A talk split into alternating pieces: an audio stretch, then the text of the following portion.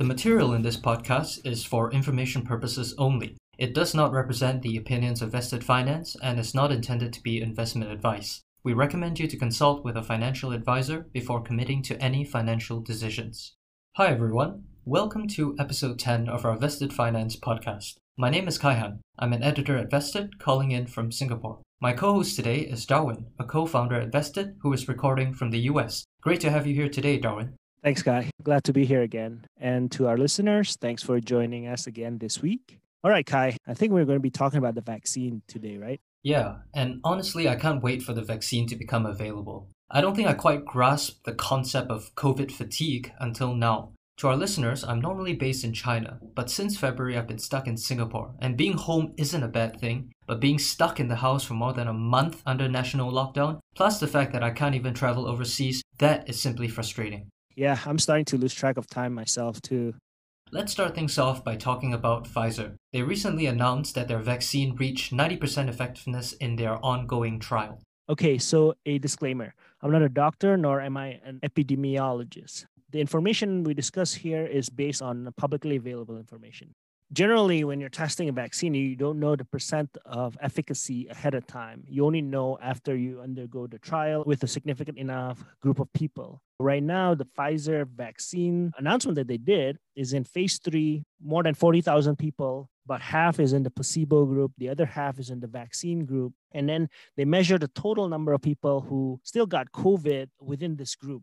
And the latest number that they announced last week, Monday, was 94. The trial is still ongoing. They're looking to get about 164 folks who from this group got COVID to get greater statistical certainty. Just to give our listeners some background on vaccines, can you talk about what a vaccine is and the two types of approaches to making one? Okay, in layman terms, vaccines work by teaching your immune system to recognize and attack pathogens or disease. Could be virus, could be bacteria, and help to train your immune system to cope with this disease without actually getting the disease. So there are two approaches to making vaccines. The first is the traditional approach where you use a dead or weakened, uh, they call attenuated pathogens that can train your immune system without you getting sick. So these vaccines are typically grown in a biological system, most commonly in eggs, are now also cell-based. For example, the most common one is the flu vaccine. In the US, you get one every year around fall time. And then there's this new approach to use RNA and DNA materials.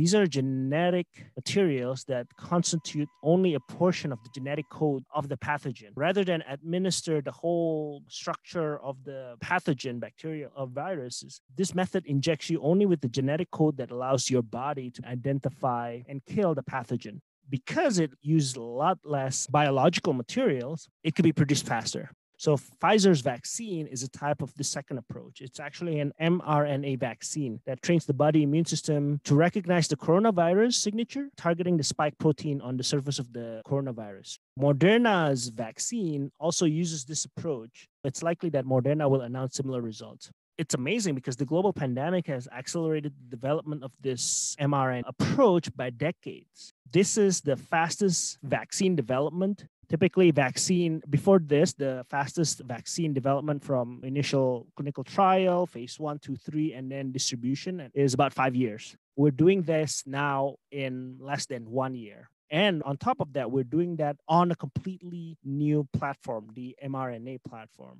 well, I'm happy to know that we're so close to a vaccine candidate. I mean, the sooner the better, I guess, since in the US, daily new cases have already breached 184,000, while globally, the confirmed case count is at a staggering 54 million. It makes people wonder how much longer before the pandemic ends. This announcement is great, but there's still a long path ahead of us. Before giving an emergency FDA licensing approval at the end of the phase three, there's another two or so months of safety observation before the license is approved. But back to your original question when or how will the pandemic end? The pandemic will end if we can reduce the rate of which the disease spreads. The technical term for this factor is called the R naught. So if we get the R naught to be less than one, that means every new infected person infects less than one other person. That way, the disease will just die out. Now, to achieve this, you have to achieve what the scientists call herd immunity generally you have two types of people, right? Two populations in regards to COVID 19 vulnerability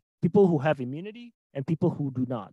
Herd immunity happens when a large enough segment of the population becomes immune to COVID, to any disease really, making the probability for the non immune to get the disease low enough that the transmission of the disease, COVID in this case, from person to person is extremely unlikely. So the end result is the protection of the whole population for both the immune and the non immune. There are two ways you can achieve herd immunity. The first is achieving herd immunity naturally by having enough people get sick and develop antibodies. This approach has not worked so well. Case in point is Sweden. Sweden is actually a country that did not initiate a lockdown. It experienced not only a very high rate of death, but also suffered equally severe economic downturn despite lack of lockdown especially when you compare it to the surrounding Scandinavian countries that imposed more stringent lockdown protocols. Turns out, even if the government tells you not to congregate, not to go shop or eat in a restaurant, when there's a pandemic, people stop doing that anyway. So the economic impact was still felt. Number two is via vaccination. You can achieve herd immunity via vaccination by having enough people get vaccinated so that the remainder of the population that cannot or will not get vaccination is protected. Is the key to ending the pandemic to vaccinate the entire world? How do we get 7 billion people vaccinated?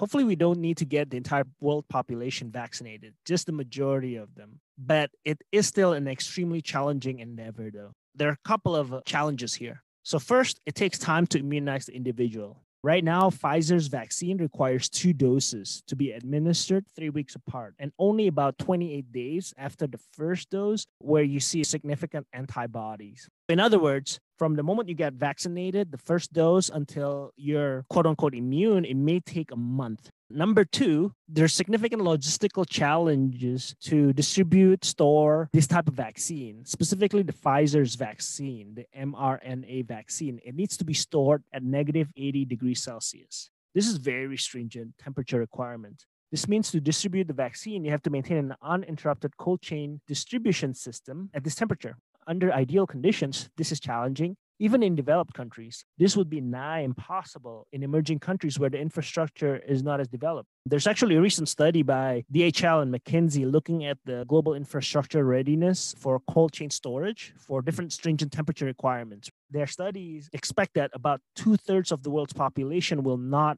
be able to support the distribution of a vaccine if the temperature requirement is this stringent, negative 80 degrees Celsius. Even in the US, this would pose significant logistical challenges. To maintain a negative 80 degrees Celsius, you actually require special refrigeration equipment, which many hospitals and clinics in the US do not have. And then storage and shipping will require the use of dry ice, frozen CO2, frozen carbon dioxide, which is in short supply due to the decline in ethanol production. Most carbon dioxide is a byproduct of ethanol production. And finally, at the final distribution location, the vaccine does not have long shelf life. Pfizer's latest guideline says that their vaccine can be stored up to five days in normal refrigerator. Will all the vaccines require the same stringent storage requirements? It depends on the platform of the vaccine. When I say platform, it's the approach the vaccine is made of. It could be an mRNA base, it could be adenovirus or other methods. They could also add stabilizing agents to make the vaccine more stable and have longer storage life. That said, there are other vaccines in development that may not require as stringent refrigeration. Moderna's vaccine, although it's built on the same mRNA platform, is expected to only require negative 20 degrees Celsius, while vaccines developed by AstraZeneca and Oxford University must be kept cool but not frozen. At the moment, there are about 53 vaccines undergoing clinical trials on humans, and at least 12 are in large phase 3 testing. Pfizer is the first to announce result, and we're still waiting on the others. China and Russia are also doing large scale phase 3 testing. Now, the downside is that you may have to wait longer for access to these vaccines since they're a bit earlier in the development.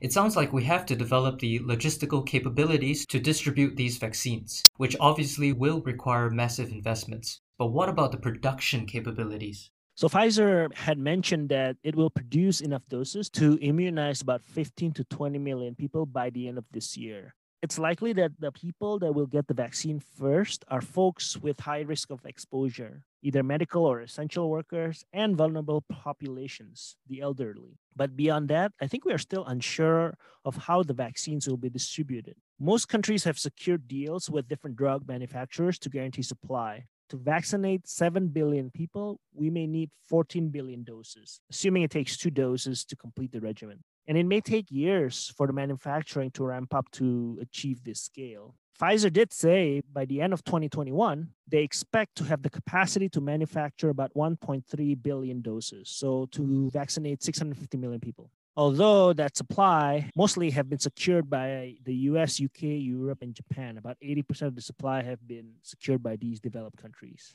What about the supply for developing countries? Here, India will play a very key role. One of the largest vaccine manufacturers, the Serum Institute, has partnerships with AstraZeneca and all the other vaccine publishers to manufacture not for only India, but other developing countries. The challenge remains though, if the temperature requirement is that cold, it will be tough to distribute. So, back to the original question how do we achieve herd immunity? How many people do we need to vaccinate? We can estimate the required vaccination level if we know the following two factors. First, we need to know the efficacy rate of the vaccine. Initially, before the Pfizer's announcement, scientists were expecting 50 to 60% efficacy rate because that is the average flu vaccine's efficacy rate. But it was a very pleasant surprise that Pfizer's announcement said that their vaccine effectiveness is at 90%. But there's a good chance that that number will go down a little bit as more people receive the vaccine. The second factor is the duration of the protection. Right now, we don't know how long the vaccine will protect the individual from infection. Studies are still ongoing, but there are evidence, although rare, that COVID 19 reinfection is possible. There's a handful of recorded cases where previously sick people got the disease the second time months after the first incident. So, what this means from a vaccine development standpoint is unclear. There's a possibility that the population will require periodic reimmunization similar to the flu vaccine, in the US, people are encouraged to take the flu vaccine every year since the virus changes rapidly. Now, if we assume effectiveness rate of 80% for the vaccine, then we can back calculate what is the coverage rate required to get that R naught number to be less than one. And it turns out that you have to vaccinate anywhere between 80 to 100% of the population. So about 90% of the population to achieve herd immunity, at least for the first few years, assuming that the immunity lasts one year. This is an unprecedented level of vaccination coverage. We have never attempted this level of vaccination in the US, let alone globally. Just to give you a comparison, in the US, the land of the free, where it's difficult even to mandate mask wearing, right? The annual flu vaccination rate is about 48% for adults, about half. So we need to double that percentage to achieve COVID 19 herd immunity. That's not a comforting number. Nevertheless, when the Pfizer news broke, markets shifted. Shares of companies in sectors that struggled initially have jumped, while shares of companies within the tech sector, which gained during the pandemic, went down. Yeah, the market reacted now that it has a clear path towards a return to normalcy. The shift might be premature, though. As we've discussed, having a vaccine that works is one thing, but the world still faces significant challenges in order to produce and distribute the vaccine at a global level. In all likelihood, it will take a better part of 2021 and maybe 2022 to get the majority of the population vaccinated to significantly slow down the spread. In the meantime, we have to employ all the tools in our toolbox we have to maintain social distancing, minimize indoor gatherings, still wear masks. So a lot of the economy might still be hampered. And while we wait for the vaccine, as of the recording of this podcast, daily cases in the US have surpassed 180,000, with regulators now considering a second wave of lockdowns. What a session. In a sense, I'm feeling cautiously optimistic, but yet on the other hand, we have a long way to go. Yeah, I'm optimistic as well. Again, it's a really great news. Record time in vaccine development, record effectiveness rate, but we still have a long way to go. So, cautiously optimistic is the right term. As always, Kai, great chatting. To our listeners, we hope that you have enjoyed listening to this episode. For more insights into markets and emerging technologies, please visit our blog at vested.co.in. As always, take care and stay safe.